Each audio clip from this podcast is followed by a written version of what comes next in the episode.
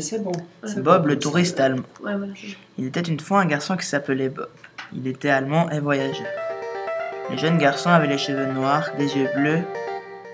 Il avait un sale caractère. Un jour, le garçon partit en voyage en Afghanistan. Là-bas, c'est très dangereux, car il y a des terroristes comme Al-Qaïda et Ben Laden. Quand il arrivait sur le sol afghan, il fut pris en otage par Ben Laden.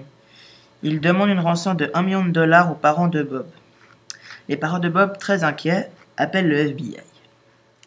Ils se rendent en Afghanistan, mais ils ne savent pas où est le repère de Ben Laden. Mais là-bas, les parents de Bob connaissent du monde. Ils contactent l'oncle à Bob et lui demandent s'il sait où est le repère. Heureusement, il sait où il est, ils arrivent à l'improviste et sauvent Bob.